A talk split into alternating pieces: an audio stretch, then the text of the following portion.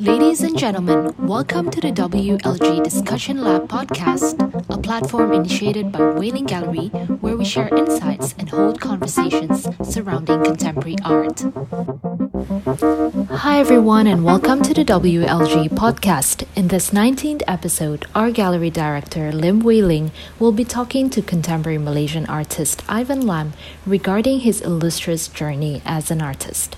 Unafraid to take risks and never content to lean on the familiar, Ivan is constantly posing himself new challenges with new techniques and mediums, taking his art practice to the next level each time. In doing so, he has evolved into an artist of critical acclaim who is answerable only to himself, consistently striving towards conceiving and actualizing new concepts and ideas. Through this podcast episode, we would like to ask Ivan to share about the evolution in his practice and his reasons of creating each series. This conversation will be divided into three episodes. In this first chapter, Ivan Lam will talk about his early artworks, especially his silkscreen and lightbox series that marked his return back to Malaysia after residing in the US. The conversation will highlight his mixed media on canvas work 911 made in 2001 as well as the last series of his silkscreen works, the CMYK series which he did in 2005. Without further ado, let's welcome Wei-Ling and Ivan, and we hope that you enjoy this conversation. So, you know, Ivan Lam, for those of you who do not know, um, is probably one of Malaysia's most prominent contemporary artists. Um, he's been practicing for more than, well, coming to almost 27 years. I, I mean, I dare not even say 30, but yes, 27 years.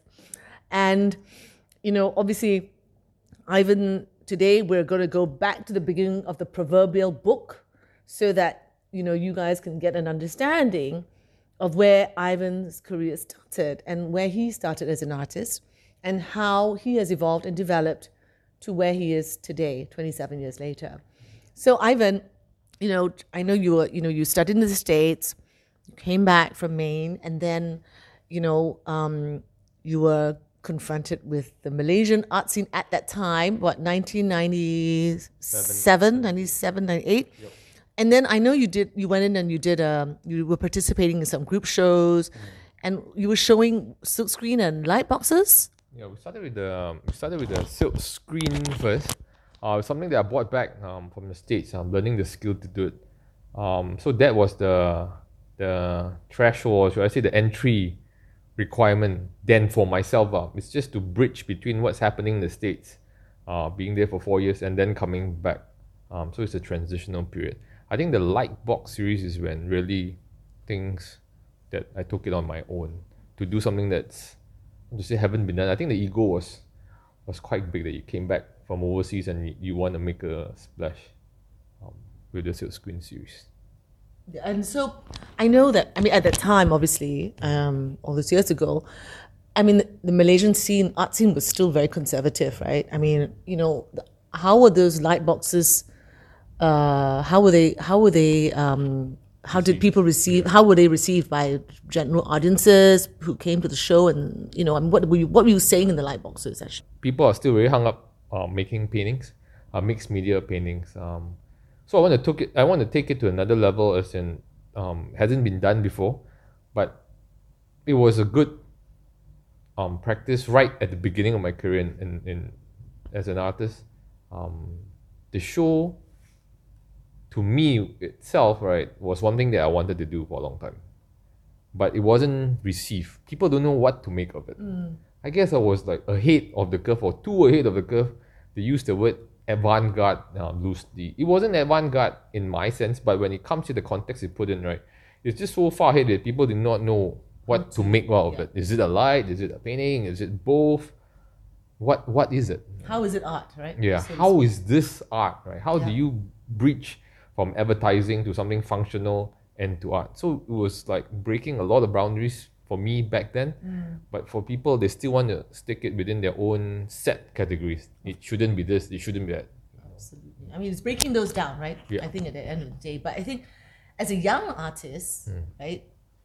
You know, where did those? I mean, after the light boxes, I mean, did, what did you do? Did you continue with light boxes, or did you then move into an, another area of practice or technique? I mean, how did you? How did it go from light boxes maybe back to silk screens? Mm, two screens and, and painting. So the transition was, it it it didn't happen as a as a one off. Back then, it it it's like dealing with so many things at that time, right? Dealing with um, failure, dealing with um, not be able to sell any of the work, dealing with not getting any recognition.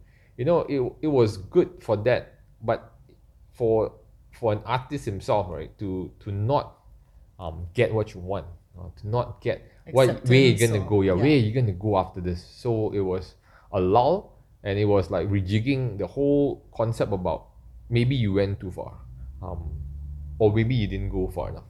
So what are you gonna do? So the next series, right, of work, it was a it was a game plan that was put in place.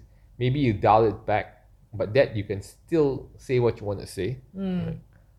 but in a sense that not compromising your values, but making the still making the work that you want to make. Mm, mm. I mean, that's very important, I think, mm. for artists to stick to or stay true and not compromise on their vision, right? Mm. To you know, to continuously. I mean, people may not accept it, but as you say, you you find another way to approach it. Yep. So I know from you then explored the silk screen for quite a number of years, and you were talking about a lot of. Um, I mean, key issues that were happening in the world at the time. I know that. I mean, there were the, the, some out, sta works that stand out for me from that body of work were perhaps the 9/11 pieces. Maybe you want to elaborate a little bit about the 9/11 work.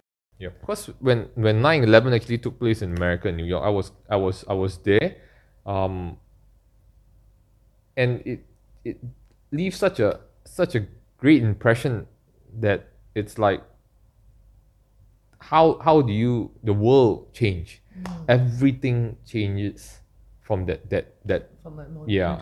yeah onwards. and I just want to capture that part, you know, when you just got back and the feeling is so fresh that it could have happened when you were there actually, right? Hmm. So that that whole time continuum has totally shift when you're back, but yet you have this affinity towards a country that you just want. So I just want to capture that um, so much in, in a body of work, and that body of work right span like I think fifteen or twenty works. oh that wow, we are- What- there was a series that came Yeah, out of it. It correct. was a The whole, whole series, whole right? series, correct. Yeah, exactly. And you know, I remember. I mean, it's yeah. Those were those really sort of have left a searing sort of um, image on my mind from the from your from your wide array of works. Um, and so then from the silk screen, I know you know you've always said that it's in pushing the technique, right? Yep. Like, so the silk screen was just pushed from one level to the next. It just got more and more complex. And I know you mm. said, like, you suddenly you, one day you did a life-size car, and you mm. know, in, in, in silk screening a life-size car, it's mm. like breaking it down into different uh, several panels, and then Yep. also in making sure that the lines in Oh, that yeah. car line up. And Correct. I mean, maybe you can expand a little bit about that, Ivan. I mean, you know, just in so that people can understand, like, in your in your development or in your exploration of a particular medium or technique, it's not about just oh I'm just going to use silk screen and then that's that's there's a full stop there. No, it's taking the silk screen and pushing it again and again to a point where you can't push it anymore, right? Yeah. Okay, so I mean I know that the last series in the silk screen was the CMYK, right? Um, and I recall the actually it was the first time that we started working together properly because I know I invited you to do a group show with yeah. us. I mean, I had been pursuing Ivan for a long time, and it it, it just didn't happen. But um, it was I know it was we had we were just opening our gallery, and um, it was 2005. We were opening our gallery in Brickfields. It was we had moved, just moved there. We had finished the renovations, and we had an exhibition called 18 at 8. And I invited Ivan, and he said yes. And I was over the moon, like fantastic. This is so great. And Ivan sent a work in. This this painting was called The Beautiful Mistake, and on it it was written, "I'm so this should have been perfect, but it is I'm sorry that it isn't that it is that is not it is not perfect. Yeah. So maybe you can expand a little bit, Ivan, about the CMYK series and how you got there. Yeah. So when the whole silk screen take place, um, it has become a I wouldn't say it's an exhaustive list of things that you can you can you can do with it. But I felt that I reached the end of that that particular journey where you can mimic a machine, where you become the human printer that you can you can you can print colors and it becomes so real. Uh, where every single dot, you know, so I was mimicking the CMYK process of uh, how people print things in newspaper, how people print things in t-shirt and all. So I have become that machine, and I thought that when you reach that level, um, where you have erased mm. your own signature, there wasn't any more strokes, there wasn't any more mistakes. There wasn't mm. any more nuances that you can see through yours. It has become so perfect that um, every dot's line up perfectly mm. in itself. Mm. So I have you have taken become, yeah, yeah, out of the equation. Yeah, exactly. Mm. The maker is no longer almost is mm. almost no longer there, yeah. right? In a sense. So it's it's kind of ironic that you deliberately take yourself out of the equation. So in a way that it's like you saying that you know it's okay it's time to call it for the day yeah relinquish that you know let someone else or something else do it for you okay but i think in terms of the in terms of the CMYK, if you look at it, it is really what it stands for is actually CMYK is actually the actually the four letters that um, form the mainstay for um, offset printing, um, printing of magazines, books, and so on and so forth. So it's cyan, magenta, yellow, and K, K is black, black right? So using just those four colors in dots, if you can imagine, Ivan screened those four colors using tiny dots, almost like to look like pixels, to create this CMYK series. So when you look at it, it looks like a really do- low definition uh, print of a large of a large image. However, it was all done by hand. It was not it was not digitally printed. And so when Ivan sent me that beautiful mistake, what he told me, and that stayed in my mind, and it stays in my mind, resonates in my mind till today, that is, with every perfect work that he showed for the CMYK series, there were no less than eight or ten pieces where he had made a mistake and he discarded that particular work, even if it was almost 70 or 80% completed. So the beautiful mistake was the one canvas that he retained and he to show his process. Mm. Yeah. So, you know, it, the CMYK was actually a turning point um, in Ivan Lam's career because it, um, at the end of that, it was the end of the silk screen for him because, as he said, he had come to a point where he could not push um, the, the technique any further. There were no more challenges. He had no more challenges. He, had exhausted everything that he had, he had, he found through the silk screen. Ladies and gentlemen, that was our gallery director Lim Wei Ling in conversation with artist Ivan Lam on his early practice. To continue listening to the artist sharing, please check out our next episode. See you soon. Thank you for listening to our podcast. On our next episodes, we will be sharing more topics related to art and collecting. So be sure to follow us to find out more. See you!